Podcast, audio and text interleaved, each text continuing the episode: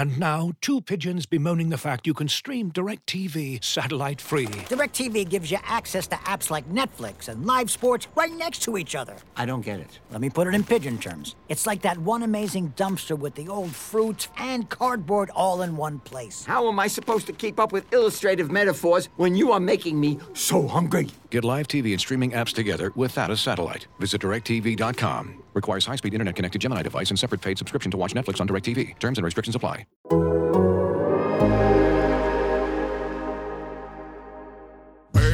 Mother, it's time for another episode of Birds with Friends. Just a trio of feathery brethren, weathering any season to see the Eagles eating teams like Scrammy's top with cheese. It's Philadelphia. Bo Sheila and Zach kicking it cooler than three penguins till Zach runs off with his valet keys. He's a real nuanced goose. Pull up a branch, get loose. It's time for some juice on some Birds with friends. The early bird gets the worm, but prefers getting turned like a turn on some. Birds with friends. Bo Sheila and Zach coming at you with stats and things, flapping their wings on. Birds with friends. All I know is Zach said he has a game where he'll don't read both 7,000 And I said, I'm in. Let's go. Let's do it. And, and so the Yeah, purpose of that's what I, of- really what I needed was not to get at least one more reader. The presenting sponsor for today's episode of Birds with Friends is Visa, a network working for everyone. Hello, everybody, and welcome to Birds with Friends on a Tuesday evening, live on YouTube and uh, just not live in your ears if you're listening at a later date. Bo Wulf here, Marissa Morris, Sheil Kapadia, and Zach Berman is here. He has the grace of a swan, the wisdom of an owl, and the eye of an eagle. Ladies and gentlemen, this man is for the birds. Zach, how are you? Doing great. Excited Jimmy. Ward, Zach. Jimmy Ward. Where did he go to school? Uh, was was that Northern Illinois? Jimmy That's Ward- correct. Jimmy Nicely Ward? done. Okay. Uh, Sheil, uh, obviously, you know, you had a busy Sunday. You had a very busy Monday, your busiest day of the week. You, you pump out that uh, beautiful column today, things you need to know. But I'm sure you made time for the post game pod. Where do you stand, DOG or DAWG for dog mentality? Oh, D- DAWG for all like sports related, like unless you're talking about the actual dog, you know, like a dog, a pet, uh, it's going to be DAWG. Now, I, I don't know if that's uh, referenced or settled or whatever, but as I was listening to that, I thought, yeah, come on, of course it's it's it's DAWG. Well, Zach, I believe we maybe may, we may have some resolution on this front. Yeah, well, actually, we'll have more information on on this coming during the week. But What a uh, I- tease. yeah, what a tease there. Um, so there's uh, there's some background, like we said on the podcast the other night. He had the DAWG shirt the other day uh, after the You're really practice. going into it. And I specifically asked, "What's the the dog culture?" Because that's the dog culture. So in his post game press conference, when he said dog mentality, he compared it to a dog being let out of a cage. Therefore, the direct analogy I thought was like the actual dog. The Eagles initially used DOG, but since then they've changed it to DAWG. And if it, this is one of those things where you're like, all right, all I need to hear is five seconds. Well, if you ever want a thousand words on it, just wait. Okay. I was gonna say normally I need to cut Bo off in the first 60 seconds and get him on track. That today, Zach, I might have to I, I have to do the same to you, I think. But of course, we have a lot to get to. I've got to unleash all my Eagles takes after listening to all of your guys' Eagles takes. I mean, uh, we know Bo has, has booked his plane tickets to LA, right? SoFi, Yeah. uh, SoFi Stadium. So that'll be nice and nice in February for sure. So I want to react to what um, you guys were saying during the post game pod. Uh, the numbers for the podcast very strong. I think you know you were right, Bo, about the season having some juice. Now, to be fair, uh, the numbers were rising, and uh, I was thinking about. It, I was looking at them. The, the downloads, the listens, all that, the views compared to previous seasons. And, uh, you know, but we were a little bit stale, but I feel like the Z Berm Marissa combo injected Oh, some yeah. life. It, it's like when you have a long standing show and you got to introduce new characters, right? So You gotta keep uh, things fresh, you- no you- doubt about it. You have to. So now I don't know what's going to happen in like two years. Uh, this might be stale. So then who knows? I might be out of here and you got to get someone else. But listen, No that's way. a story uh, for another time. But uh, we appreciate everybody who is uh, continuing to review, download, steal your kids' phones, steal your uh, partners' phones. You know, again, it, it doesn't really matter if anybody listens. We just want those numbers. So keep those uh, coming for sure. And of course, uh, you know, Instagram. We'll still keep pushing that. Even the links are uh, hot and heavy at Sheil Kapadia. And Zach, what's yours? Uh, Z underscore Berman. I mean, Zach, listen, I'm There you go. uh, I'm blatant about my um, you know, Instagram promotion. Zach under the radar has a solid uh, Instagram game there, so make sure you check that out as well. He sure does. And of course, if you do not subscribe to The Athletic, I believe we still have a 50% off deal at theathletic.com slash birds with friends for first time subscribers. So I, I don't think that one's gonna last forever though. I think if you Yeah. want that, you you, you should uh, if you're thinking about signing up, now would be the time to go ahead and use that. All right. So uh, we've got a lot to get to. We will unpack everything that happened on Sunday. Uh, we we we have the Squall 22 is the segment, but uh, unfortunately, uh, Game Pass has not cooperated, so it's it's hard to call it the Squall 22. But we will get to that. We'll have a little bird on the street for the latest we heard from the coordinators today. A couple moves from the Eagles, and uh, we're gonna we you know we heard your your pleas for more national Sheil. And so we are going to deliver that to you in the middle of today's episode. Uh, we're going to go a little bit around the league with uh, with Sheil Kapadia. First of all, Bo, I, I think you, you know, when we did the the national show, we, the national show did do very well when we went through every team. A lot of Yeah, people- it's a great. That's one of the best episodes of the year. I feel But, like. but you said to get back to a, you know, let us know if you want more national Sheil, and I believe the grand total was two people saying. I think that, we heard uh, a few people. Yeah. Yeah. Okay. Three. Maybe okay. maybe a couple people on the side. I think Jeffrey had texted Zach about it. Um, So Good. yeah. Okay. Uh, so before Lurie, we, that is, is that who you're Uh, I mean, it could have been Dahmer. I mean, but that was who I had in mind. Uh, all right, let's get to. mean, Uh, Alshon, so That's true. It could have been Alshon. Uh, why don't we get to the the uh, bird on the street first before we get to the uh, the game review because uh, there's not a ton of news. But Zach, what did we hear from the coordinators today? And maybe we uh, take a little second to send it over to the stone cold newsman.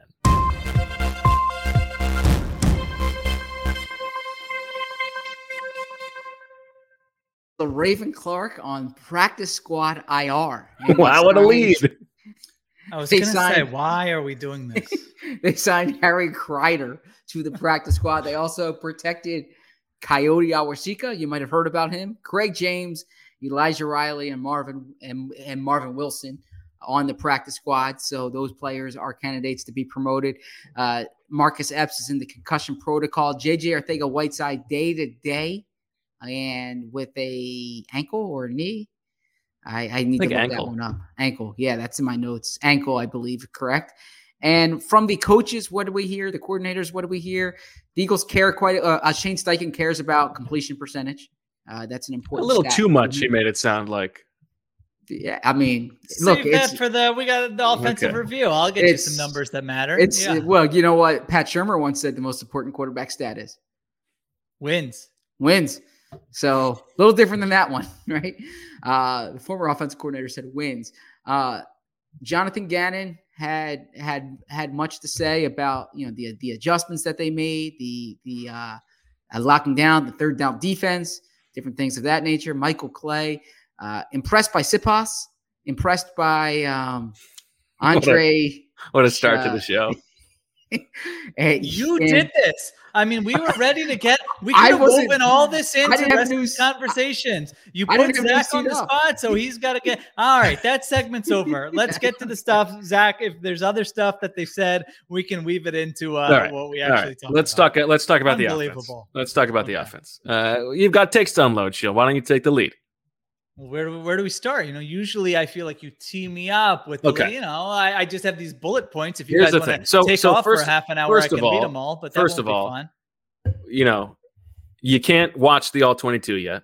Uh, that yeah, a terrible product, NFL Game Pass. I mean, really ridiculous. They've made it worse. It was already bad. I hate, you know, I don't want to be sports writer complaining know, about something like- inconsequential, which is what this is. But I'm seeing in the comments, I mean, we have listeners you know, Dennis, for instance, I mean, that guy watches the all 22 closer than I do, uh, you know. So there are people, there are fans who like to watch the all 22. You like to watch uh, other teams. Maybe you miss a game and you just want to see the key plays. They used to have a playlist. They don't even have That's the playlist anymore. They don't even have the playlist anymore. I'm, ha- I'm having trouble going through all these games on a Monday. So, yes, the anyway, the bottom line is I was not able to watch the all 22 this week. Uh, Fran Defa, Fran Duffy did a great job with his breakdown. So I feel like I saw, you know, like the 20 most important plays and he analyzes them better than I ever could. So th- that was good. So between that, between, uh, you know, rewatching the game today because I had my eye on it Sunday, but not my, it wasn't isolated for me. It was in, uh, on one of, uh,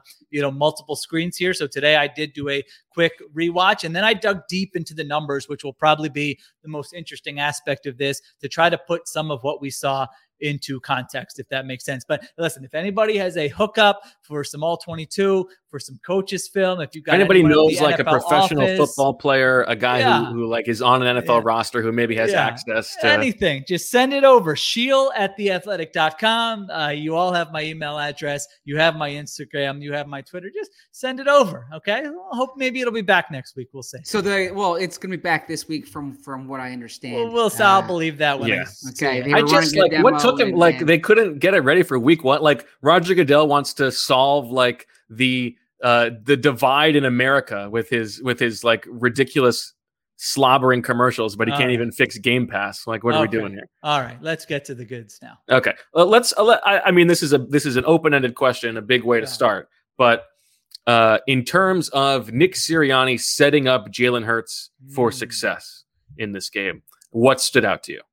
I think that's the story, really. I mean, I think that if you were going to ask me for my big theme, that probably would have been it. Anyway, I mean, in every aspect of this game, I thought they, I guess not every aspect, they had the penalties, but in terms of setting Hurts up for success, you saw like everything you wanted to see, I thought, uh, in this game. And, you know, their numbers, Bo, you wrote about it uh, in the day after. Did you mention it on, uh, on the post game pod. I can't remember, but Jalen Hurts' his average pass Yeah. traveled 3.7 yards past the line of scrimmage. Now, listen, that's not if you've listened to this podcast, that's not something I'm going to be saying. Yeah, let you know, let's do that every week. That's awesome offense. No, I don't like generally don't. Uh, you know, I want to push the ball downfield for sure, but I thought in this situation.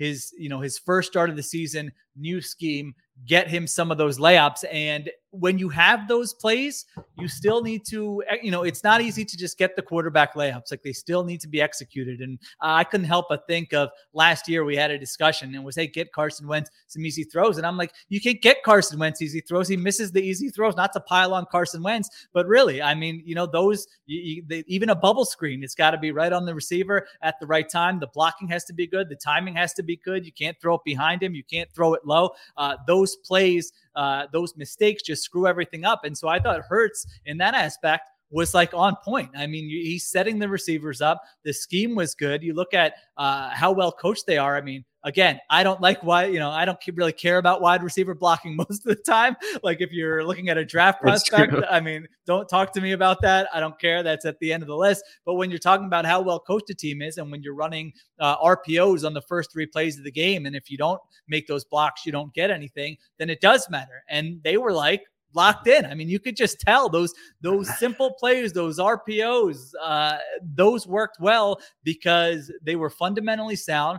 They were coached well, and the players were doing what they were supposed to do. So that was like a big thing that really stood out to me. Even stuff like Miles Sanders in his blitz pickup, they, they had the big completion to DeVonta Smith, where Miles Sanders picks up the blitzer, beautiful, knew what to do took him out. Like those are the types of things I was looking at, saying, man, you know, the, all the stuff they kind of harped on here, uh, finding a role. You guys talked about finding a role for JJ Arcega-Whiteside. You know, we were, I was wondering last year, like, why can't this guy be a fourth wide receiver who plays special teams? And I remember it was like, well, he doesn't play special teams. Why doesn't he play special teams? You know what? Right. He actually has the skill set to be like the last wide receiver on your roster, a guy who plays special teams, gets out there, blocks. If you're in a pinch and need him to, you know, play some snaps, he can do that situationally. Like they did that in one offseason. They found a role for him. You know, you're not happy with the pick still. He's not the guy that I, I thought he was going to be a much better NFL player, but at least he has a role. So those were the things that uh, stood out to me. I was just really impressed with how they set Jalen Hurts up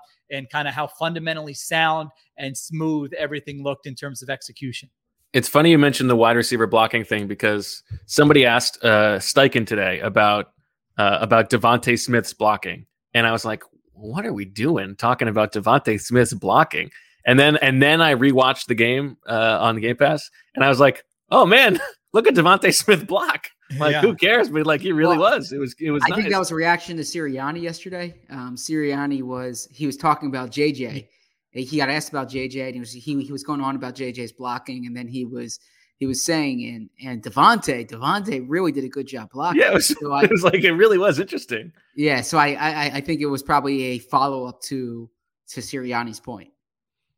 Yeah. Yeah. So so Hurts's average uh, pass, like I mentioned, traveled 3.7 yards past the line of scrimmage, lowest distance of any uh, quarterback in the NFL. But he averaged what seven and a half yards per attempt. So you know they were you were And com- up short like, throws. they completion were picking up percentage yards. over expected was was way high too, right? Yeah, so there are a couple numbers with that that are uh, that are pretty interesting here. Um, so um, you know, next gen stats they have the chips in everybody's shoulder pads, and so one of the stats that's kind of taken off a little bit uh, in the last couple of years, I would say, is completion percentage above expectation. And so, what does that mean? They they look at um, a bunch of factors on every pass. They look at separation for the receiver, distance of the throw, um, how pressured is the quarterback, and they say, all right, what's the likelihood of a completion on every pass? So I like to use this in two different ways. You know, one of them is you can look at it and say, what kind of throws is this quarterback attempting? You, you know, compared to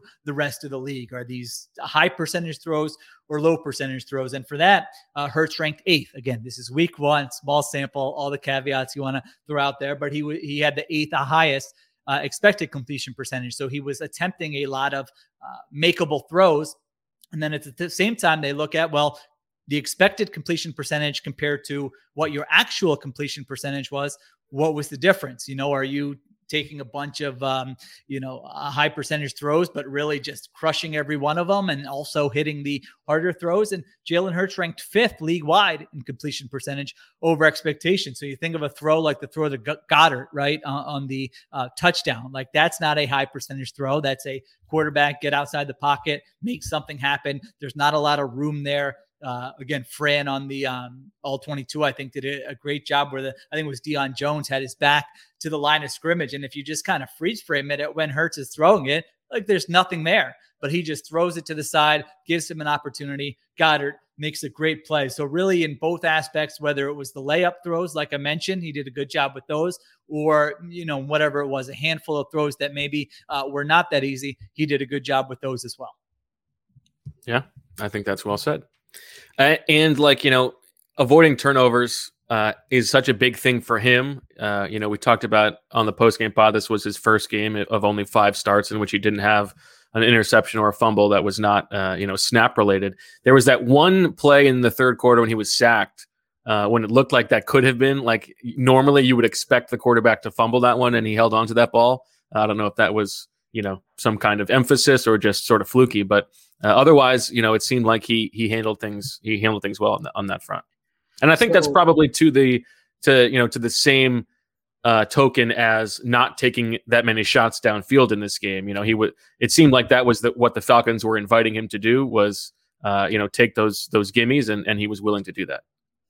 And but so you bring up a good point there, and and Shane Steichen was was talking about completion percentage as far as moving the chains, right? And, and so one thing I tried to look down is well, how often did he actually move the chains? Hurts threw for 13 first downs, so 48% of his completions and 37% of his pass attempts. And if you compare that to last year, last year during the season, through uh, uh, 32.5% of his completions were first down, 16.9% of his pass attempts. So clearly much better in terms of moving the chains this year compared to last year. Uh, you know, the completion percentage doesn't help you if you're dumping off on third and 12 and it Right. doesn't do anything. Kirk But, uh, Cousins, by the way. Well, we'll get to that yeah. in the national segment. but but but in this case it's it's pretty clear that that that these were productive passes that were moving the chain so uh the fact that he was passing for four first downs they had sustained drives uh that's a benefit to him Zach, when's the to him, I last when's the last time you checked the real time app, uh, the real time section of the Athletic app?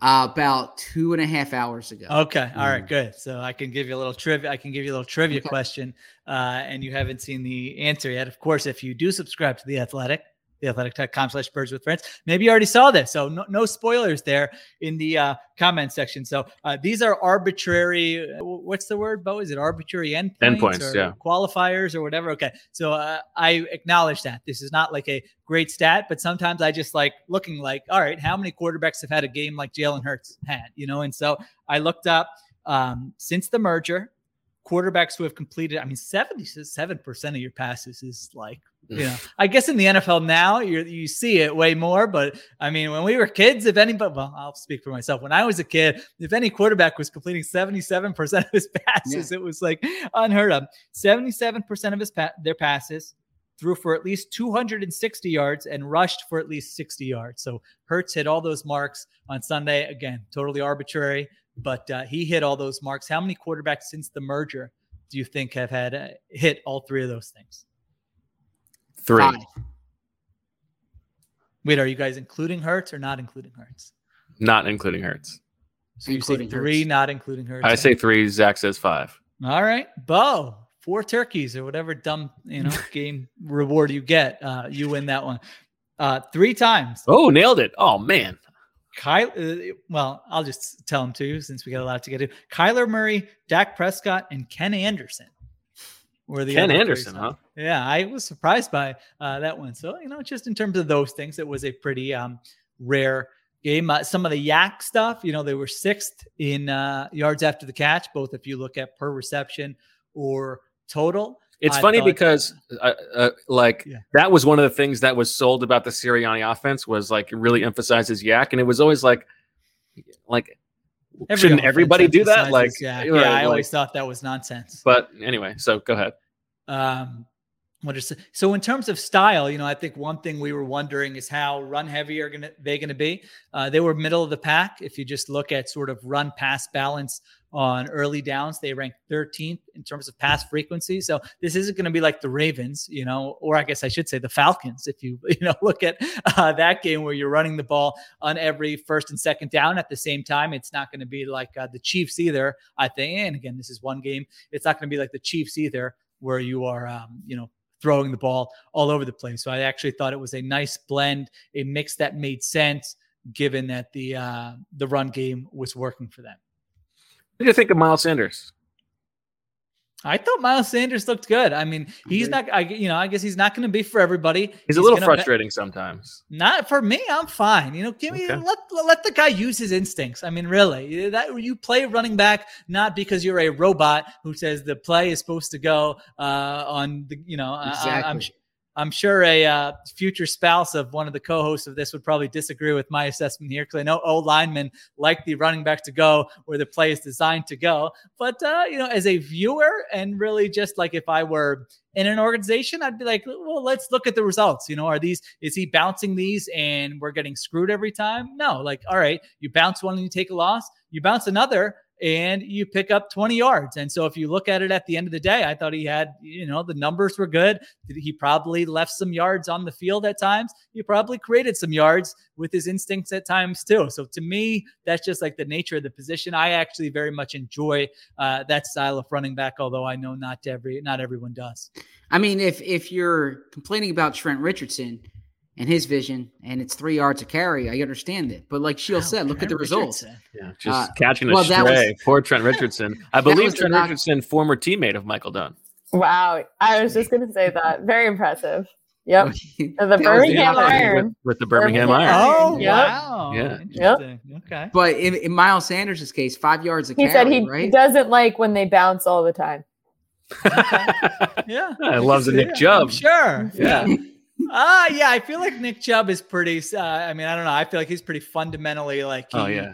And they scheme it up very nicely over there. And when you get an offensive line like that, I mean, you have no reason to bounce. You know. Mhm. He, he he would not like a Cordarrelle Patterson, but neither will, will Bo Wulf. So, So I have to comment. We're not going to get into it like an eighth Cordarrelle Patterson thing here. But Bo, you're a year late on this. I'm well. I mean, I shouldn't say that, but last year, uh, one of my running jokes was like, I wish I loved anything as much as Right. Matt Nagy likes going to Cordarrelle. No, I remember that. fourth and one. I mean, the, every short yardage, and if you thought it didn't look great on Sunday, you should have seen him with the Bears last year. I mean, they had no idea. They were probably patting themselves on the back on Thursdays. Oh, baby, this Cordarrelle Patterson run on third and two stuffed uh, every time. It was like uh, it was a disaster. So uh, anyway, that's enough Cordarrelle Patterson probably. Yes. Go ahead, Zach. No. Did you have something? No. I, I, I was, I was just, I was talking about Miles Sanders, the fact that it's that he is producing, right? So if so, there are runs where you might scratch your head, but if you look at the stat sheet at the, at the end of the day, he's five yards per carry. He was, he was productive for the offense. Uh, so be it, right? Like, like I would take that. Way That's too cr- much. Go ahead. That, that screen, I mean, you know, he had like a linebacker on his jersey. Mhm. What within two yards of the line of scrimmage, he breaks a tackle, he bursts into the open field, and it's a 20 plus yard game. And even this, you know, like the stuff like blitz pickup, that's where the fundamentals have to be sound, and you got to do exactly what you are uh, coached to do. And like, I don't know, I thought their blitz pickup was great all, all game long. I'm really not enjoying what I'm seeing in the chat with some people saying that they thought Arthur Smith looked like me. That's that's not that's not a good look for me. So Uh, uh, you said caught astray. Speaking of which, I'll get to my notes for you guys from your uh, show. Uh, Jim Schwartz caught astray. I thought that, Bo, was that you? What did I you say? s- You, said something like, Oh. you know, these hard ass coaches like Yeah. Dan Campbell and Jim He's a hard- Schwartz. Come on, hard Jim ass. Schwartz has had a great career as a defensive coordinator. I I wasn't he that way. that had nothing to do with quality. That that was just that was just fully about like personality. Like he's a cantankerous dude. Uh, boy, you were you were uh, like I don't know. I've never done mushrooms. Like, did you do anything like that? But were you, like you were so happy. What drug makes you? I don't really know a lot about like drugs. Like I feel like I feel like Molly is makes you probably what you're going for. I've never is done that it, what but- it is? Okay, Molly. I was gonna say ecstasy. I don't think that that wouldn't be it, right? Same That thing. would Probably lead to. Oh, it is. See, Oh, well, case in point. Uh, kids don't do drugs. Our All right. resident drug expert over there. Um, you you called something neat, Bo? Like, Yeah. What the hell? What did you say was neat? I'm like, who who says? I thought it was neat. I thought it was neat that Nick Sirianni used his his embarrassing press conference later on. It came full Oh. circle, and he helped. he- You know, it it it, it then played into his motivation for week one. I thought that was a nice thing to do. Zach wrote about, which which which I enjoy. I mean, next time say cool or you know, that was You know, it felt. it- You know, neat. I, was like, I don't know that I've ever used there? that word before, but it felt Yeah. like the right Let's word never to use use it again. Yeah, because I'm I'm use it again. describing a guy who is who's earnest like that to begin with. Okay. You felt good about the Quez screen. I mean, unbelievable. Opposite Zach in terms of humility, I mean, you know, knowing how to win. as if that wasn't an amazing call. screen. That was an amazing call. I think it was an RPO. Uh, Jalen, let's hand that. Let's listen to the pod and hand that bad boy off next time. I don't care if you get uh, behind the sticks. You know, we can't be dealing with this. Uh, I did have to laugh at at, at Z-Berm at 6:30 a.m. in an Atlanta hotel room reading a Roman ad. I mean, really, because some of these hotel rooms, you know, when someone is really uh, enunciating, you absolutely can hear the entire Exactly. conversation. And so, uh, you know, if anybody out there is, was the person next to Zach uh, in that hotel, uh, you know, explain to us what you were thinking. My Well, wife uh, appreciated Bo's comment about like um you know about the second sleep, which I, I didn't know was a thing. I thought when you get Mm. up, you get up. She's like, that's what you should do on the road. You should go back to sleep. You know, you don't have the kids; they're not running in. You don't have to make anyone breakfast. Uh, to me, you're up. You're you got a game in a few hours. I was excited. I was ready for the day. I wish I could fast forward the clock. Right? That's why I I Sheil, can't hit him with it. Hit him with it. What am I hitting him with? He said he wanted to fast forward the clock. I have no idea what you're talking about. Don't wish away time. Uh, Oh, don't wish Okay. away time. Well, no, that's why, like, I mean, if, if you know, I've I'm already planning activities for the Monday night game in Dallas because uh, you know when you have all that time to kill, I want to get to the you know I I wish they kicked off at 9 a.m. So uh, yeah, I I, I mean, I, don't- would, don't I would, I would actually would love a 9 a.m. kickoff Yeah, because that'd that be would nice. mean, yeah, That's that would mean an early night. But So we do have a lot of new listeners. I feel like we have to explain, uh, you know, Sure. some of the. So don't wish away time was. I Bo, you might even remember the story uh, more than I. I think I was, um, you know, maybe my wife was pregnant, or you know, we just gotten married or something, and you know, we're talking to this other couple and like this this guy just you know he was already a dad and he was trying to like give some advice. I mean, I, I don't know. He was the guy was probably like 27 at the time, and he like goes in this thing. He's like, my one piece of advice: don't wish away time.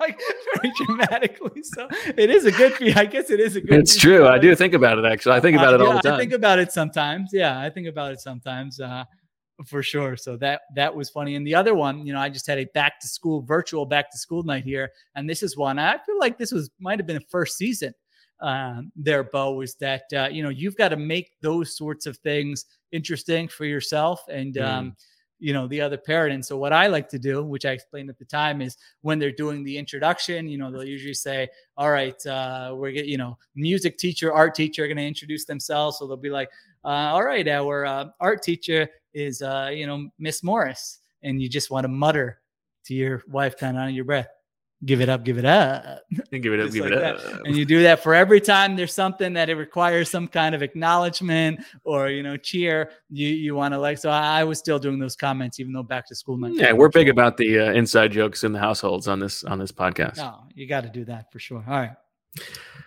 Any other thoughts on the offense, Sheil? You want to talk offensive line? Anything jump out to you? Yeah, I mean the offensive line was very good. That the you guys talked about the Mailata block. Kelce uh, was everywhere. They averaged more yards before contact than uh, on their rushes than any other team in the NFL Mhm. last week. So It's not a perfect stat, you know, but um, I, I do think that sort of aligns with what we all saw, where there were some of these uh, gaping holes. They were pushing the Falcons' defensive line all over the place. So that um, that certainly stood out as well. Let me see if I've got anything else here. We've got a couple of very minor notes as I as I walk through. yeah, through. go ahead. I'll look Um, at these.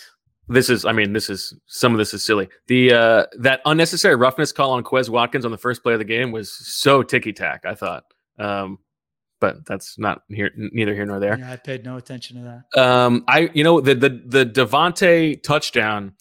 Um, I don't I don't know if we gave enough credit to. I mean, I love going for the score there, third and four from the eighteen. Like you know, a bog offense is trying to pick up the first down and then going to work after that. I love I love taking that shot. I thought that was a good. I agree with um, that. That was a good call. Um, I thought the- Greg Olsen's insight on that play was also really good. That's where it helped having a former tight end because he was very uh he explained He was good, I what thought. Zach yeah, he explained exactly what Zach Ertz was doing on on on that like like Ertz made sure not to not to touch the yeah he was he was very careful and he said they don't call it a pick play offensive players will not call it a pick play it's a rub route, right Mm. so uh yeah so I, I like Greg Olsen in, in that moment sorry to interrupt you no, No. I, I don't know that I've ever seen you know the guy setting the the pick be more blatant with it. I didn't do anything. Nothing, Hey, nothing. I mean, Yep. He just ran there, turned around, and put his hands. I also, I've also I've never good. seen someone hold their hands up like that and not be guilty of like That's of true, what they're pretending not to be guilty of. Usually that's a sign of guilt. Yeah, Um, the uh, the fourth and four uh, where they didn't get it and, and Hurts bailed the pocket. I think I said on the podcast at first I thought that he could have he could have stepped up there and then rewatching it the the pocket sort of was was too narrow for him to step up. I didn't really th- it, maybe it was just a bad call, but I didn't think there was much else he could do there. Um, the uh, the two minute drive. The other thing that I liked about it, we talked about how impressive that was, and, and uh, you know Fran has the full thread on on what was impressive about that drive. The other thing that was sort of impressive about it was it was coming on the heels of that drive when it looked like things were going well and then everything went wrong. They had the penalty, then the three yard loss, then another penalty. And we have seen those things sort of snowball in the, in the past, uh, especially under, you know, he who shall not be named, the former quarterback. So it was nice to see them bounce back from that. Um, Well, I've got a note uh, on that as well. And listen, I think we, we, we can name him. It's okay. I know, you I just, I don't want to Uh, make it about him too much. So I thought that one of the uh, one of the coaches was going to uh, point this play out. Maybe they did, and I missed it. But this is like a, a very coach. You know, I feel like coaches love this kind of thing. There was a second and one uh, during that two minute drill at the end of the half, and the uh, the Falcons blitzed and produced an unblocked defender, and Jalen Hurts just kind of like you know got out of the way and then threw incomplete to Mhm. uh, Kenneth Gainwell. Like coaches love that you know, I, you know, he didn't try to be Superman. Live to see another down, second and one right there. We're going to be in a good spot. I got to say, when I watched that play, the note I wrote down, I just thought of Carson Wentz in that exact spot, just trying to keep the play alive. Yeah. Maybe does, maybe doesn't. but just like you know, not not making that play. And I did think Hurts throughout the game was very decisive, even on his runs. Like he's a um, he's a non-frenetic runner. He's a he's not a spaz. He's very smooth. You know what I mean? I, I have Like a note on this too. Uh, yeah. Okay, he, he's like, okay, I'm gonna take off and run, and, he, and then he runs. He gets out of bounds. He slides. I mean, I I think there will be times this year where he sticks his shoulder into somebody, and you know, like when the time is right, and tries to prove a point. But it's not like you know running back and forth horizontally, or like even like I would I would actually say Lamar Jackson is a frenetic runner. Yes. Now he you know he can do it, and that's great. But there are different styles you know it just like like like when Hurts takes off you don't feel like oh shoot what you know what is going on here this could go in a number of different ways it's just like all right pick up your six yards and uh move on i thought that really stood out to me as well It's it's like um he he is not a dynamic side to side athlete, right? He's not like juking you. Uh, he's not like a you know like a Devin Singletary or like a LeSean McCoy. It's like it's like he's in like an eight bit video game where he can only move like forward, horizontally, or exactly diagonal, and he's like very athletic and powerful when he does that. But the way he moves is is like is is interesting. Even on the touchdown to Goedert, it's like he steps up, then he steps to the side, Right. and then he throws, and then like that, you know, that first run of the game, that one they called, I think the fourth play of the game, he just he takes his angle diagonally and goes straight to the sideline. Like he's not like making guys miss. He's just he knows exactly where he's going, and it's like he's only able to move in so many directions. It's yeah it- that's a good point I- yeah you're right I know intellectually that he is signaling for a block when he runs, but I I, I do think there's like a two percent chance that he's doing that because it looks really cool in photos, right? Because there's all because every every time he runs, there's a photo. love this the best take of the pod so far There's a photo of him. unbelievable. And then and then number two, this is like uh this is a a corny um take, but uh that stadium might be the most photogenic. Like it Mm. is beautiful to watch a game Hmm, there. all The the uh the telecast and the pictures from the game, something about the lighting. I don't know if it's if it's is it a translucent ceiling or however it is. Like the way the light hits there, it is it's uh it's beautiful. So it was like artistic watching that game. What's What's interesting is is I hadn't thought about this, but the in that stadium, you know, like the light comes in, but only on the visiting sideline.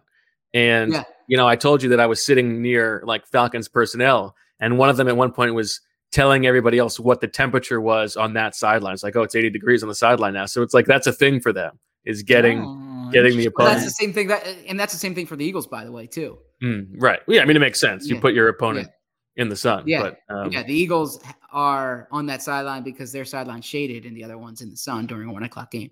Yeah.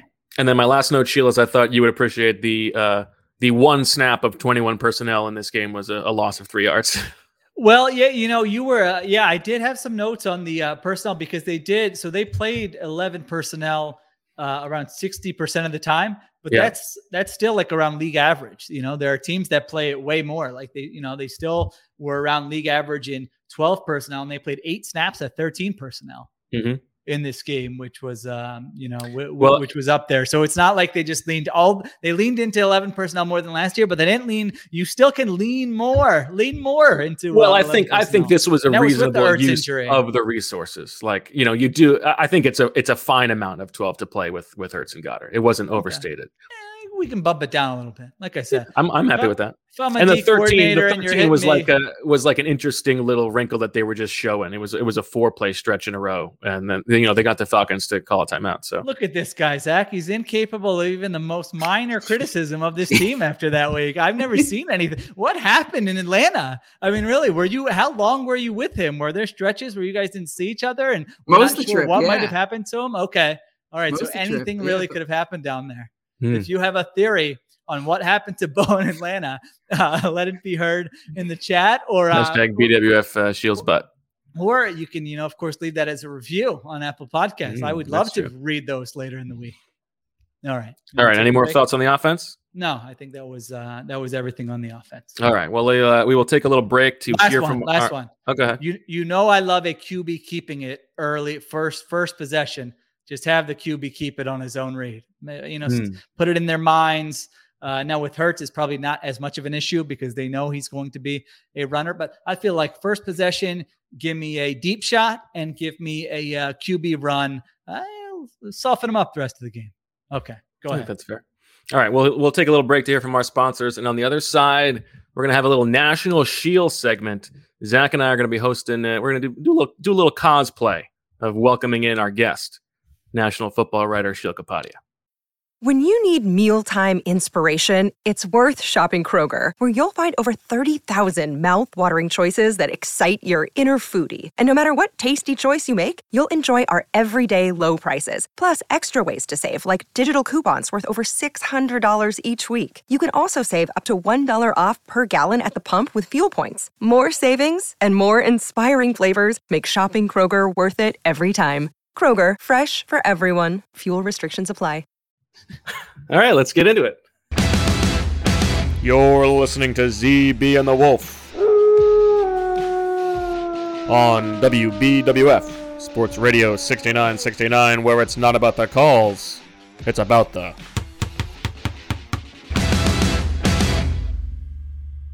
Welcome back to ZB and the Wolf, the show that makes you go, ah, ooh. Apologies again to uh, those of you who heard some of the foul language during our last hour with our guest uh, Buzz Bissinger. But now we can turn our attention to the National Football League. We're going to be talking everything that happened in Week One with one of the sharpest guys out there who covers the league in just a minute. You were like born for this segment. I've never seen anyone look more at home than you right now. All right. I'm going to All right, answer before get into that, uh, ZB, uh, any thoughts on the uh, the USC job? Feels like a, a program right for the picking. Who do you think is going to uh, going to get that job? Hey, Wolfman, I always thought that USC was a sleeping giant, like that uh, person who lives down the street from me. Uh, that was a bad joke. Jeez. Fee fi fo fum, you know what I mean? Uh, no, so you know who they need to hire? They. Sorry, I, I was actually going to answer that. I know you were a chip guy.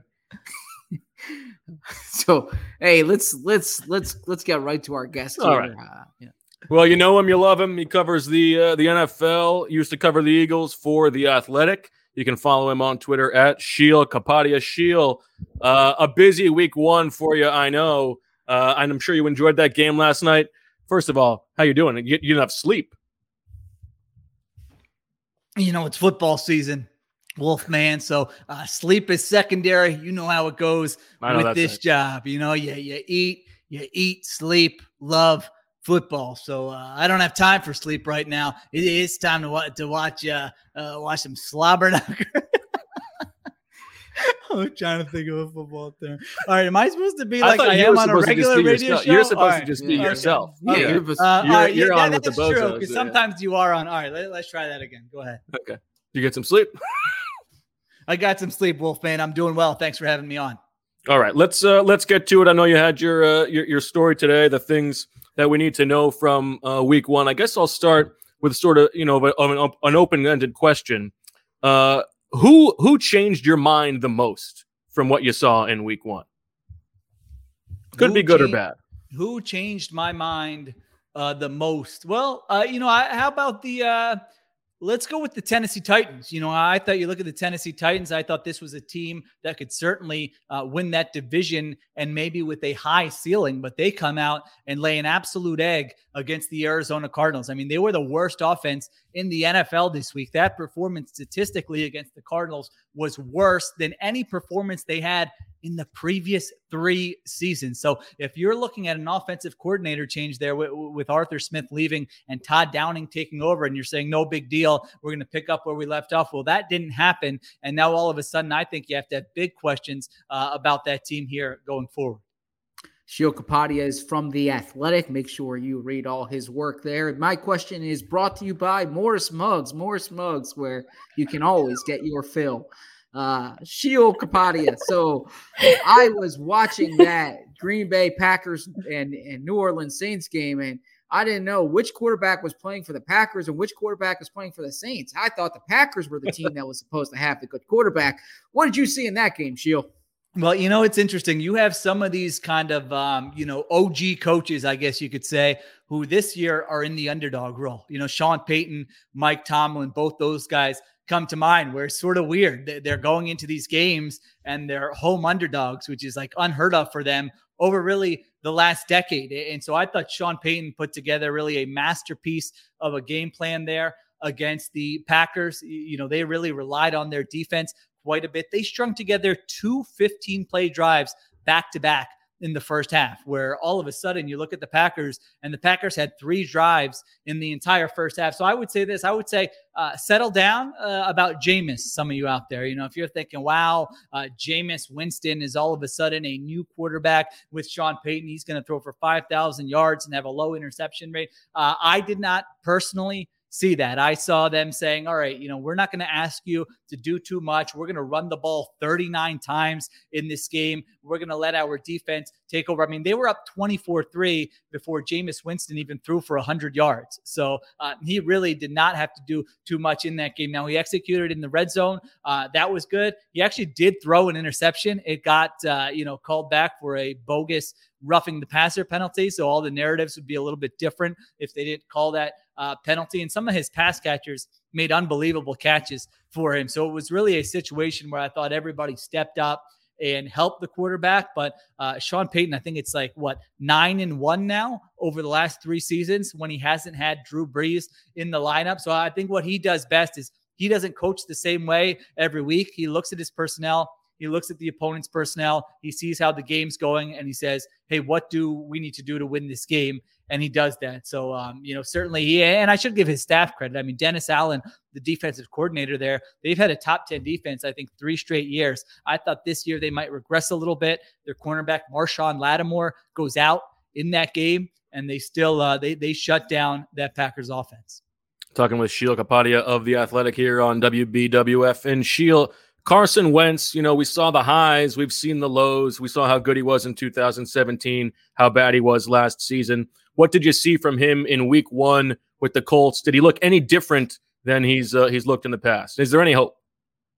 You know, I thought he was okay. It wasn't like a disastrous, you know, I think Eagles fans will remember, you know, pretty much every game last year felt like a disaster for Carson Wentz. It wasn't at that level, but what really stood out to me was that they weren't featuring Carson Wentz. They were almost hiding Carson Wentz. And so you look at their game plan, uh, they run the ball 30 times. I swear every other play was a running back screen to Jonathan Taylor. It was kind of like let's, you know, let's put Wentz in position where he doesn't have to do too much. But when you look at his supporting cast, they just don't have the guys where you're, you know, basically my takeaway was you're going to have to play perfect if you're this Colts offense is currently constructed to score 30 points. You know, they're playing with the third string left tackle who got manhandled in that game. Julian Davenport, their right tackle, highly paid Braden Smith gets bull rushed to the ground on a key fourth down. Carson Wentz takes a sack. And, you know, I just look at it. And when you go from Philip Rivers to Carson Wentz, it's different in pass protection. You know, last year they know exactly where the quarterback's going to be. They know the ball's going to come out. They know he's going to be on top of setting protections before the snap. Carson Wentz is a very different quarterback. I mean, I mean, he he didn't get rid of the ball. I think he held it for like 2.9 seconds, uh, which is much longer than Philip Rivers did last year. He's still trying to uh, scramble around and be Superman in that game. So they don't have the offensive line. They don't have the quarterbacks who's going to raise everyone's level of play. And then you look at the pass catchers, very, you know, pedestrian group. I mean, there's no one there who's going to keep defensive coordinators up at night when they're game planning. So right now, uh, you know, they kind of need everything to go a certain way for uh, their offense to be successful. I, I, just don't see it happening unless they uh, maybe get Eric Fisher healthy at left tackle. The big movers in our power rankings this week have been the Bengals. And if you're planning a move, go to Dunn Movers. No matter how tough the job, Dunn will protect all the belongings. It's not done until it's done. Uh, the Cincinnati Bengals, what did you think of the performance they had? It, was a bizarre performance for the Cincinnati Bengals. You know, they were the, one of the most run heavy teams in the league in week one. And I'm looking at it going, wait a minute, did they forget Joe Burrow is now their quarterback? Now, I know he's coming off of injury. I know you're trying to protect him because you don't know about the offensive line, but just their approach, I mean, incredibly conservative early in that game. And then, you know, it was weird. In the second half, they have a they're up 21-7. They have a fourth and one from their own 30. Now, normally I like coaches who are aggressive, absolutely, but it was just a strange spot for them to be aggressive and go for it. They don't get it. All of a sudden, the Vikings score and it's a 24 14 game when it doesn't really need to be. Then they, they have a third and four late in the fourth quarter. They take the ball out of Joe Burrow's hands and they run with Joe Mixon on third and four. All of a sudden, he gets stuff there, and the Vikings drive and they score for the game winning field goal. So, listen, the last play of the game there, fantastic. They run that little leak concept where the tight end pretends he's blocking, leaks out, and they hit him on a fourth and one. They get the field goal there in overtime and they win. If you're a Bengals fan, you're excited about that. You're excited about Ja'Marr Chase. He looked good despite his sort of up and down uh, summer. And so there are things to be uh, excited about. Tee Higgins, by the way, emerging as maybe one of the most underrated receivers in the NFL. I mean, he was getting if only open. somebody called that one. Yeah, yeah, I remember. Uh, I remember. Uh, wait, are you ZB in this or no? yeah, sorry. Yeah, I remember Berm. You know, we're talking uh, pre-draft during that great uh, in-person draft party we had, and you were all over uh, Tee Higgins. So nice job out of you. He did a good job, but uh, I, I'm a little wait and see with the Bengals. I didn't watch that game and say, "Wow, they're ready to take this uh, major league." Uh, you know, we watched that uh, that Browns Chiefs game with with tremendous excitement here, Sheil, and of course we're talking to Sheil Kapadia of the Athletic. And man, it seemed like they were going to knock down Patrick Mahomes. It seemed like it was there for the taking, and they didn't get it done. Uh, what did you what what did you make of the Browns' performance? Do you, do you still think it was a you know a good job? What are we thinking about the Browns moving forward? If there's a team from Week One that I that lost and that I'm higher on them now than I was before week one, it's the Cleveland Browns. I, I, mean, they had the approach that I love. That makes me feel tingly when I see a team go up against the Chiefs and say, you know what? We're not just going to sit on the ball. We're not going to rely on our defense to get a stop. No, we need to score, score, score every opportunity, put points on the board. That was their approach. First drive of the game, fourth and three from the Chiefs 15. Go for it convert. Two plays later, they score a touchdown. Uh, they get a penalty on the two point conversion. They say, All right, get the offense out there. We're going to go for two. They go for two. They get it. Next drive, fourth and one from the Kansas City five. You know, a lot of coaches would say, Okay, you know, we had a nice drive. Let's make sure we get points. No, go for it again. Jarvis Landry scores there. And so they had the approach. Uh, I don't know if you guys, uh, you know, might remember the article I wrote about the Baltimore Ravens a couple years ago, where they went into Kansas City. I think it was week two or three, and John Harbaugh did not have faith in his defense at that point, and he had the exact same approach. He said, "You know what? We just have to score. This is not a field position game. This is a, uh, you know, keep the ball and maximize every scoring opportunity. And that's what the Browns did. They scored touchdowns on their first three possessions. That's an offense that can keep pace with the Chiefs. Now, listen, they lost the game. You're probably looking at me saying, what are you talking about? They blew a second half lead. They lost 33 to 29. The Chiefs are the team to beat. We all know that. They're the favorites. It's not easy. There are going to be games where Patrick Mahomes is going to roll to his left and, and throw for a 75 yard touchdown where you say, wait a minute, what just happened here? That's going to happen. However, you need to give yourselves opportunities. And if you're the Browns, you lost by four points on the road in a game where Nick Chubb fumbled, where your punter fumbled and set them up for a, a touchdown there. And you had the ball with, what was it, two minutes left with a chance to end the game, score a touchdown, and not let Mahomes get back on the field. I guarantee you, you ask any coach in the NFL, hey, when you play the Chiefs on the road, you're going to have the ball with two minutes left, a chance to score a touchdown and win the game. Uh, we can do that right now. Fast forward to that point. Every coach would say, All right, let's do it. I will sign up for that. So uh, I love their approach. I think their defense is going to get better as the season goes on. They have a lot of new pieces there. Odell Beckham Jr. did not play in this game. I mean, they were going up and down the field on the Chiefs in the first half. I, I thought Baker Mayfield played really, really well in that game, that last interception where he gets hit, notwithstanding. So uh, I loved what I saw from the Browns. I was taking, and that's not just to appease your producer there, who I know is a big Browns fan. I was taking the train into work and I saw some nerd over there reading a book. He must that person must believe in analytics. Uh, they, he must uh, look. But the book was called Underdogs, and I was I was thinking, my goodness, the Pittsburgh Steelers were underdogs. I had the Buffalo Bills as my stone cold lock. So tell me, why is Mike Tomlin? Why was Mike Tomlin winning as an underdog. I mean, you know, uh, break the fourth wall, but how have we not been doing this segment for five years? Unbelievable. You were also made for this.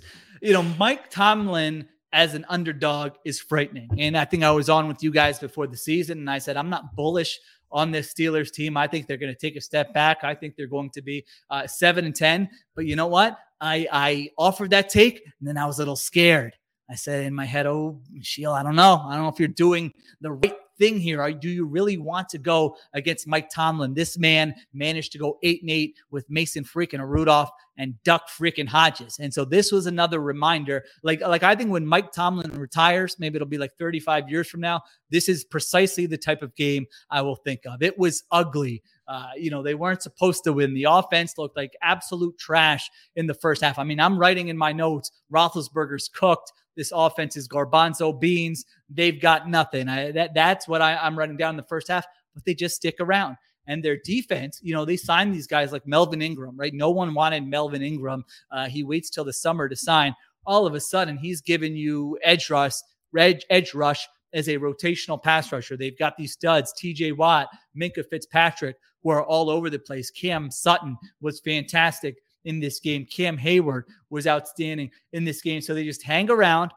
Their defense makes some plays. They get a special teams touchdown in this game. And then all of a sudden, Roethlisberger decides, oh, my skill position players are pretty good. I'll just throw the ball up. And I've advocated for this type of offense all the time with you guys. Take shots downfield, draw some flags. It's really an underused uh, weapon that teams should do more.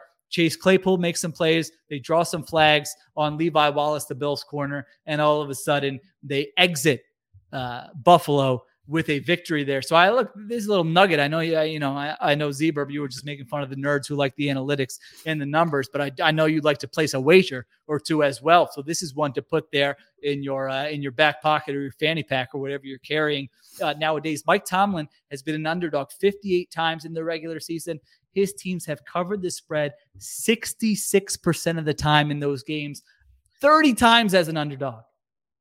They've won outright. They're above 500 as an underdog. So uh, I don't like this. I'm, I'm not going to change my entire opinion of the Steelers. I still think they're not going to be a great team. I still have big concerns about that offense.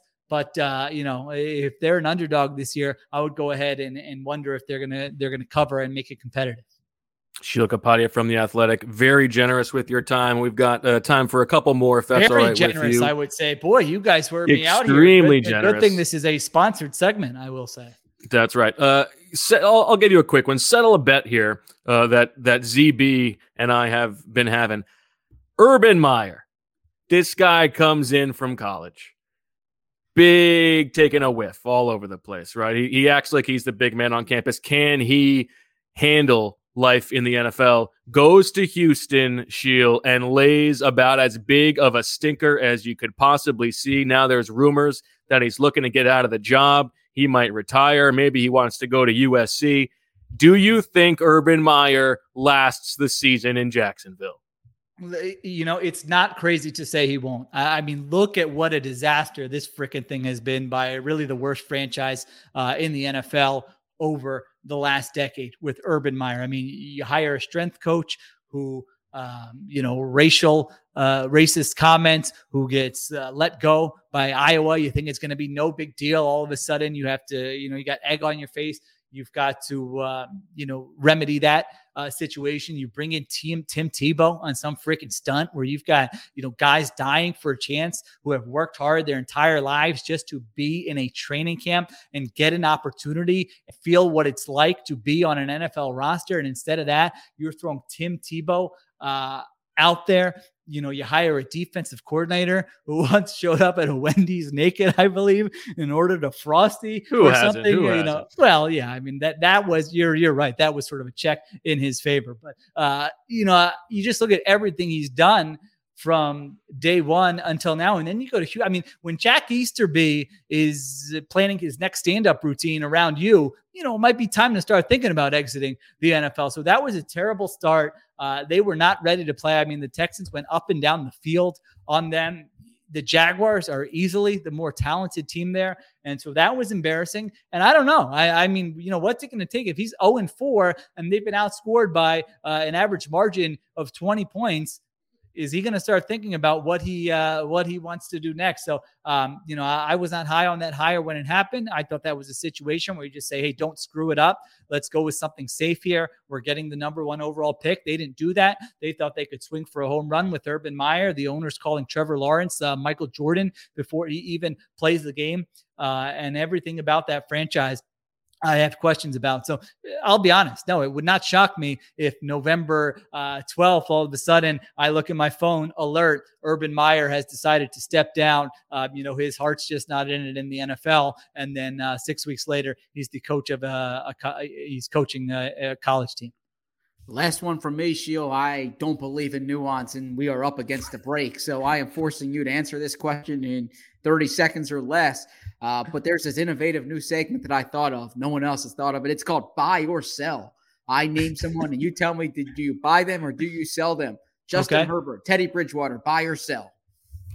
Uh, I am buying Herbert no doubt about it. I, you know, I, I got in early on the Herbert stock, Zebra. I know you like the, uh, you like getting in there on those, uh, on those stocks, and you like to play the market. I feel like that was my move with Herbert. Teddy Bridgewater, you know, I might, I might search under the couch cushions and, and see if I've got a little something. I don't know if I'm buying him long term, but Bridgewater was legitimately good in that game against the Giants. I mean, he was spraying the ball all over the field. Accuracy was great. He was making second reaction plays. You know, he even got Vic Fangio, the most conservative coach in the NFL, to go for it on three fourth downs. I mean, I don't know what's happening in the NFL if Vic Fangio is being aggressive on fourth down. So I thought that was a pretty exciting win uh, for the Broncos, and I certainly want to see more of uh, of Teddy Bridgewater. I thought he played well in their opener.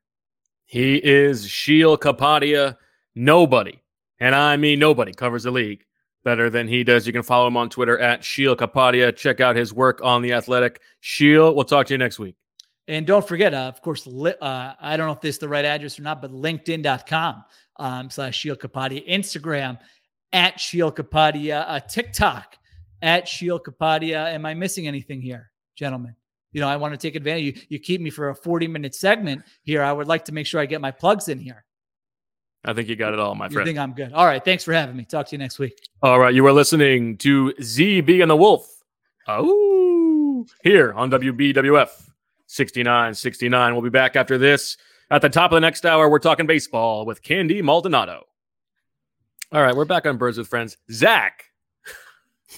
What I mean, a performance! Believe what that was. So you had no idea who was coming in with those sponsors, did you?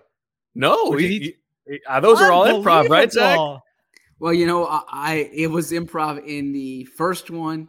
I I I I didn't have anything for the bit, and then I saw. So that's something that always cracks me up is this is the sponsor. So I I should have put more thought into it. Um, but no. the, what are you talking this, about? You I nailed it. That was unbelievable. I'm actually so nervous. The sec- so the second and third one, uh, as Bo was talking, I was actually I I was trying to think of uh, of what to do. But the, the forget uh, about an Oscar. That's an Osprey. The coffee That's mug. a hundred. That it has to be an Osprey. The uh, coffee mug was was uh, that was off the cuff, and then and, and then the done moving. You even had you even had the the tagline. That was that was um, delightful. But, uh, I've never seen a man get into his zone like that. It's like Patrick Mahomes type. As I was thinking about it after the fact, first off, we should have butchered Sheil's name because I, I feel like that's something that you know what I was going to do that, to. but I I was like, it's it's almost too on the nose, and I'd rather he not have to deal with that again.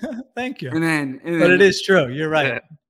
And then also just want to make abundantly clear, uh, I was not at all doing anything that makes anyone think of 97.5 The Fanatic, the morning show, the John Kincade show, because I'm on that on Monday morning. I saw so that. How about I, that? I, yeah, so I I definitely it was I I was doing a parody of other. No, it's the whole, stations, yeah, not it's the whole not thing. that one there. It's nobody's Just want to make sure. Yeah, I don't I don't want to mess any relationships that I've established up. Listen, that Z- that zebra performance was so good. I want everyone to just pause, like go Right. rate, Yes. review, grab somebody's phone, unsubscribe, subscribe. I mean, I you know the YouTube channel. Make sure you're subscribed. Leave some comments. Leave some thumbs up. Tweet sure at Zach that you people love him. Subscribe.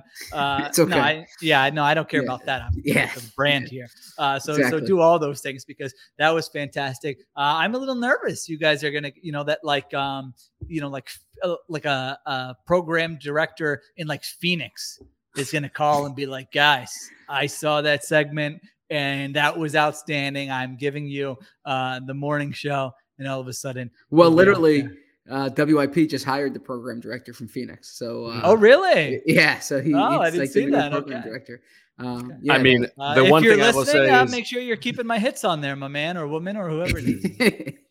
I only have I would only have one demand for that job, and that would be that uh, we're we're we're giving Marissa Morris full creative control. Mhm. That's all. You're have. the brains behind the operation, bro. no, no, no, no, no. I would love to uh to to do that job for uh, you know a period of time. It'd be be like in on a morning show. Yeah, that'd be fun. I did the uh, uh flex I, in Seattle for a 710 ESPN Seattle. I got to do it once a week because uh Brock Huard, who you probably hear calling Oh, yeah. um, you know these college or NFL games, he would have to be gone once a week. So I filled in for him. It's uh, unbelievable. So fun. You get up early, you you know, you're doing stuff before Like you know, Zach stuff. is like itching. Uh, I, I would mean, love what a my dream day. for Zach. Oh, I would it's love to have my day end at 10 a.m. Right? You Like, got the you know, segments, you- you're firing off takes, you know. It's, yeah, I, I thought it was very fun actually. All right, uh, we, we've gone a, a while now, so we don't have to go too long on the defense, obviously. But uh, what what did you think of, of the defense, Sheil? Uh, anything that that surprised you from Jonathan Gannon? Uh, you know, what jumped out to you? Well, so this is one where it, it really does hurt not being able to watch It's the, brutal. uh, all 22. But I thought the numbers were pretty interesting here. This is via TruMedia. Well, they do uh, say that it is a numbers game. it's a numbers game uh, via TruMedia and PFF. Uh, they played, uh, you know, against the uh, Falcons passing game. They played 25 snaps of split safety coverages versus 11 snaps of single high coverages, which I thought was was it. You know, some of the things like when they first hired Gannon, and we're just like, hey, he might do this, he might do this. You did see those things in this game where they were saying, all right, yeah, we'll hang back in too high. Go ahead. You want to run the ball a little bit. Um, you know, we will live with that. We're not going to give up any explosive plays. Only defense in the NFL that didn't give up a, uh, any type of play of 20 yards or more. You were on that right away. yeah, and they did. Uh, they did sit back and you know cover two, cover four, cover six, and uh, all zone. I mean, they you know they the Chargers had them down for I think I want to say one one snap of true man coverage Wow. in that entire game. Now, listen, there's always um, margin fair with this type of thing, but I do think the general sense is uh, pretty accurate. So it's just zone too deep. We're going to rely on our defensive line to get home. I think they blitzed or rushed five or more on three snaps the entire game. So they came in with a very uh, you know focused approach. And what I and if you do that against the Falcons, I mean Arthur Smith's tendencies are to run the football. So if you're doing that against him, uh, and we'll talk about this a lot later in the week, but against the 49ers, are you doing the same thing? Do you trust it?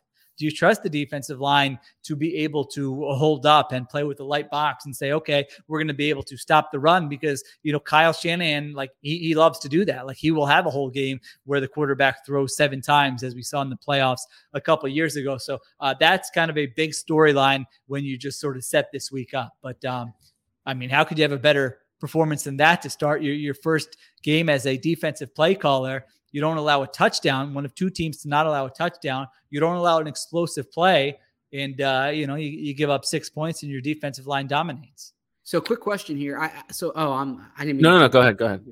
So I'm I'm watching the the Rams Bears game um, the other night, and uh, and they're basically saying like the Rams defense is just inviting the Bears to run, like like they just want the Bears to run. They just don't, you know, they they want uh their or, or maybe it was, it was the other way around. I'm, I'm- No, you're it right. was- it No, was, it that's was- right. Yeah, it was Yeah. it was it was basically like they'll give up Same yards approach. on on, Yep. on on the ground. Is that the approach that the Eagles took? Like exactly. we don't care if you run on us, just don't throw it over our heads. Yeah, it- it's like a new school. You know, I, I think most of the defensive coordinators we've covered in our lives, they'd be like, you know, you ask them a question like that, they'd be like, you know, get out of here. I mean, Jim Exactly. Schwartz, how many times on a uh, Tuesday afternoon? Well, first thing when you, even in the locker room, you would ask the players, well, you know, uh, go, you know, Schwartz said first thing we do is stop the run. Exactly. against this team every single week. Well, there, you know, there are new school defensive coordinators who are saying maybe that's not how we need to play. You know, if we get gashed for five and a half yards per carry and we don't give up, you know, more than two explosive completions, we're, probably going to be in pretty good shape at the end of the game. Can this offense uh, put together a 8, 9, 10, 11, 12 play drive? Are they going to be good enough? And I think it's really interesting with the Eagles too because of their defensive line. You know, are you going to be able to uh, not have a negative play, a tackle for loss? Are you going to be able to not hold one of the Eagles' uh, defensive linemen? Are you going to be able to, uh, you know, not have a pass deflected when you're, you know, they're giving you those six and eight yard completions? Like it's it's the right strategy, in my opinion, to play. Now, there could be weeks where it's really frustrating, where you're saying, What are they doing? They're getting gashed here. And you're all, all of a sudden, your offense goes three and out. And then the other team gets on the field. And again, they're running the football all over you. So it is sort of a week to week thing. I, I think looking at it big picture, I do think it's the uh, it's the right strategy. I think there will be weeks where they're more creative with their blitzes. I don't think they felt the need to because they were. I mean, really, I it was just like like the when you their D line just looked so much more athletic and powerful than the Falcons on like every single snap. And it wasn't just one matchup. It was like every matchup uh, they were winning. So that's not going to be the case every week, but that might be the case more weeks uh, than not. And so um, that, that that's what really uh, stood out to me with the Eagles defense. And obviously, like it is different if those first two drives get get punctuated by touchdowns. Um, and I thought the first drive to me was more like a good script by the Falcons, and you know, not really that much you could do. The second drive to me was more like missed tackles, and and uh, that one was more bad play by the Eagles until things buckled down. Uh, I didn't notice during uh, I didn't notice live that first trip to the uh, to the red zone, that third down that uh, they rushed three. Derek Barnett is in coverage on on, that? on the running back, and it was it was pretty good. I mean, Nelson's coming too, but if it's just Nelson, it's a one on one. You you could think he could have a chance to get in. It Uh, was right where the ball went. Yeah. right, yeah, it was right there. Three, and he dropped exactly where where the pass was going. So yeah, that was, interesting. Um, you know, the one thing that still jumps out to me a little bit is, and I don't know. Again, this is like maybe this is just what they show this week. They're going to show something totally different next week. But the amount of time that that Sam is on the field, Mhm. like I don't think they have the player. I don't yeah, have the like right I get for if. Yeah, if you if you. that role is going to be that important, they should have invested something else into that role, Yeah. don't you guys think? Like, and Genard Avery was not impressive to me. I mean, yeah, I I th- I thought the same thing. Thirty-one percent of the, the defensive snaps for for Genard Avery, and uh, did did not see much from him when I was watching that game back. I mean, he did. There, there was a very funny play. Like it's, it's one play, but it's the second, the first or second play of the game when he just he, he falls down all by himself. There's nobody. Yeah, like he's probably very like, funny. uh, you know, I was not brought here to go backwards. You know, like, uh, can you guys send me somewhere else? I appreciate you trying to carve out a role, but yeah, I, I thought that too. Watching it, it's like, all right, are they trying to force this? I don't know. You know, maybe a player will grow into it, and by week six, we'll say, all right. Patrick Johnson looked okay to me. He had a one nice play. Yeah. Yeah. I mean, I maybe know. he'll overtake him. Uh, by the way, I couldn't believe how many Ryan Kerrigan played 34 snaps. Yeah, very quiet. 34 snaps. I legitimately did not. I, I you could have told me he didn't play and he was a healthy scratch, and I would have believed you. Yeah. After the game, No, So it was that, very it was very quiet. uh, that was certainly um, surprising to me. Okay. Yeah, I think I I think this I think this was the case of like it's hard to judge the second half, especially because I think once they got comfortable, there wasn't there wasn't a need to show anything else. I'll give you one more take. Uh, I like a Steven Nelson. I mean, that guy plays with an energy and like a physicality. He he, he gives uh you know he gives a freak as the Mhm. uh, kids I might agree. say. On every play, it seems like regardless of situation, like he's seeing now. This could be wrong. I don't know about it in the past, but he seems like the kind of guy who, if your season's going sideways, he would kind of, you know, he would be one of the guys to help keep it on track. Where Mhm. he's like, I'm not letting stuff slip. I'm still, you know, doing the things I would do if we were uh, nine and zero. So I don't. And know, I think maybe- Anthony Harris is a little bit like that too. He's he's Yeah. similar in that he's like he's a little bit limited athletically. Um, but he's you know he's firing down against the run when he needs to, and and he he showed up a little bit more rewatching than I than I saw live. Yeah, I mean, maybe they'll, you know, I'm sure there will be games where those guys get exposed, and uh, whatever because they're not going to be high ceiling all pro caliber players. Although, you know, Anthony Harris did get the tag two years Right. ago, so he's not nobody. But um, uh, yeah, I'm, I'm sort of scratching my head as to why some of these really contending teams like didn't sign those guys at, at these prices. You know, like, Right. like Steven Nelson could. It's only one game, but it seems like he could have helped all kinds of these contending teams. Um, at cornerback. So Yeah. anyway, it, it seems like they might have gotten some nice pieces there, at least for one year.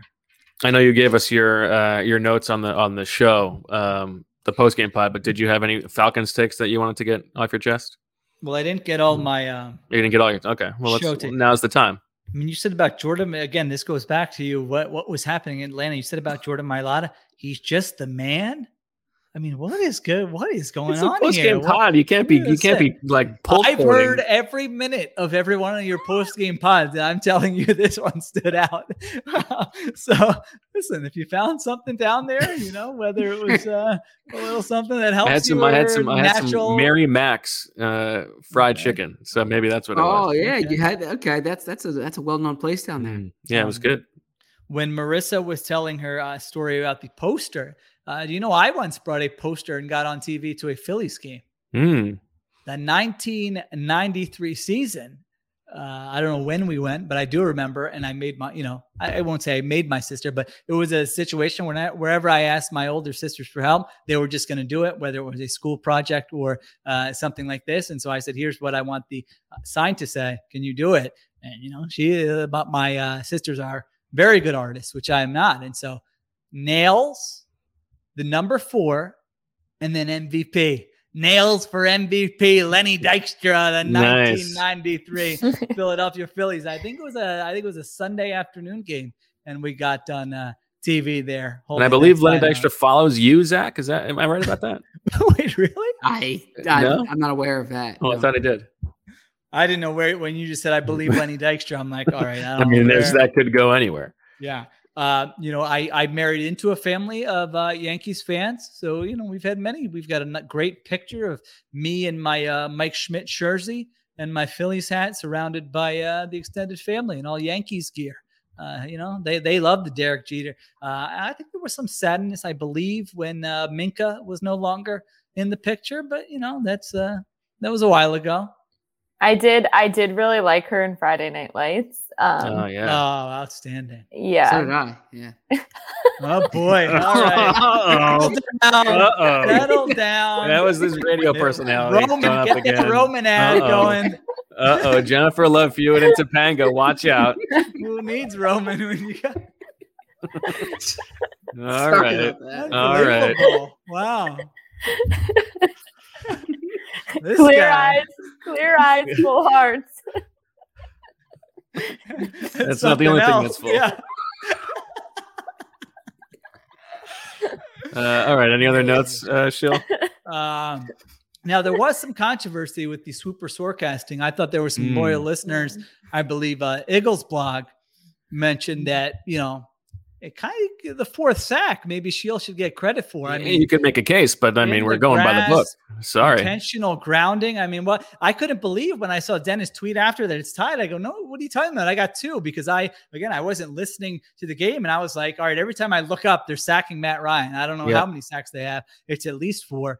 Um, but that did not uh, happen. So well, listen, if you're bad. a loyal listener and you think I should get credit No, no, for no, no, that no. Uh, fourth sack there, Stop the steal. um, hashtag uh, ZBerm F- FNL. Also, if if you were watching the post game press conference and it looked like Nick Sirianni's hair was a, was a little wet, there's a chance it might not have been sweat. There's a chance maybe Mm. they were pouring some water on him in the uh, Mm, that's post right. game locker room. So Does that uh, count? if- I forget what the exact stipulation was. I think if the vi- video surfaces, like maybe before the next game, I think you Zach's know, just like the hype making a fool out of you. yeah, I'm just trying to find. He's just busting your balls. Okay. Yeah. Uh, oh, There- I see. Okay, it was a There joke. was some locker room video that was was on Twitter. There was- Yeah, it was good. Yeah, the there- DeVonta Smith yeah, dance was very good. yeah, so may- maybe. Okay. Anything else, Jill? Okay.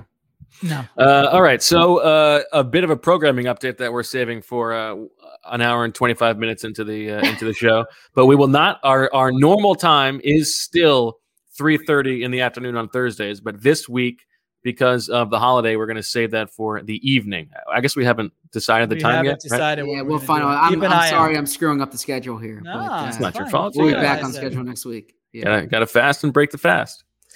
Uh, so we'll, uh, you know, stay tuned to our Twitter feeds, but also just maybe just wait for it in your. Uh, Let's let them know before 15 minutes beforehand, like you do. We, although you know people tuned in, so maybe that Yeah, works someone we post-game did have a comment in the chat that said um, they really like knowing that it's nice is, to have a schedule. Yeah. yeah. So So this yeah. week only, this week only, we will we will pivot from the 3:30. Um, but you know, otherwise, we'll see you on Thursday.